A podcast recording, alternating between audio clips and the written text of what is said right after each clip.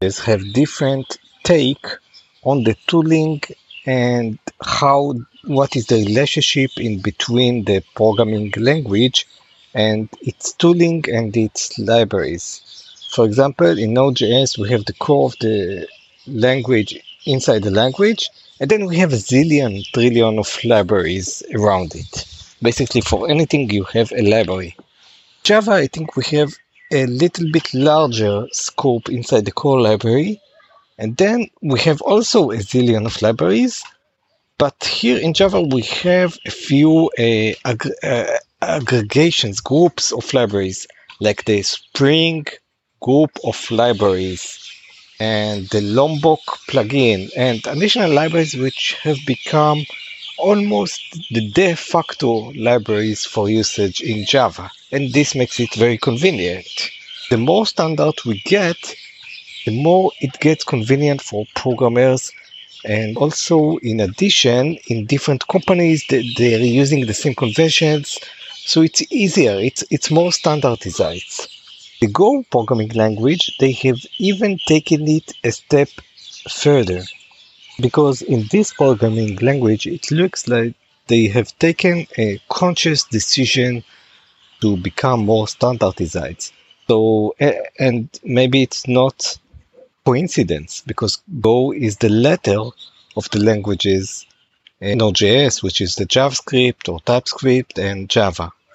In Go, uh, they already have built in inside the language a tool to install libraries. Okay, so so if I just download Java, I cannot Java and tell it to install additional libraries. I need to have another tool like Maven or Gradle and then tell the tool, the Gradle or the Maven to install additional libraries, but it's not part of the core of the language. Here they made a conscious decision and there is a command line named Go, which is bundled in the programming language when we download it. And with this Go, Go command line, we cannot only run programs like with Java where we can patients, we could also install libraries from GitHub. If we tell it go install and then the path to the GitHub repository, it would install either this binary or source code as a library.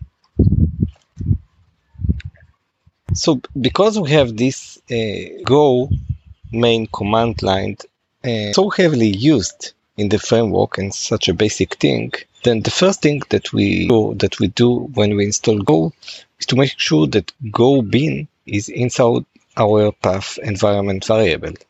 So we do this with export path is dollar path and then the path to the Go binaries, which usually at slash usr slash local slash go slash bin. And we want it to be executed every time we start our uh, machine or login. So we put in the Eh, dot profile file or other file, but usually it's in the dot profile file. The home directory, which is our base directory, would include by default slash go slash src. So let's say your name is David. So on your user home directory, David slash go slash src, all the libraries that we download would be installed there and slash go slash bin inside our home directory, all the binaries would get installed there. Better to be explicit about where we want to install all these third parties and for that purpose we can define the environment variable go path. And as always, it's better to define this variable in our .profile uh, file. The commands that are used to either run or build Go files is run for just running the file. And under the hood go take the file compile it into a temporary directory run it and then delete it. So it's like go run would all these do all these things.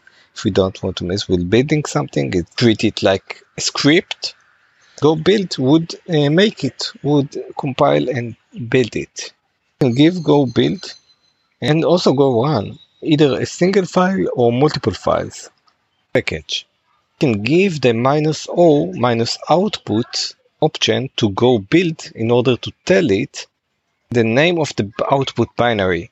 So if we say go build minus o hello world and then space hello.go, then although we had hello.go, it would get compiled to hello world because we specified it o flag to give the binary a different name or location. Another interesting about uh, is that downloading third parties from source code repositories.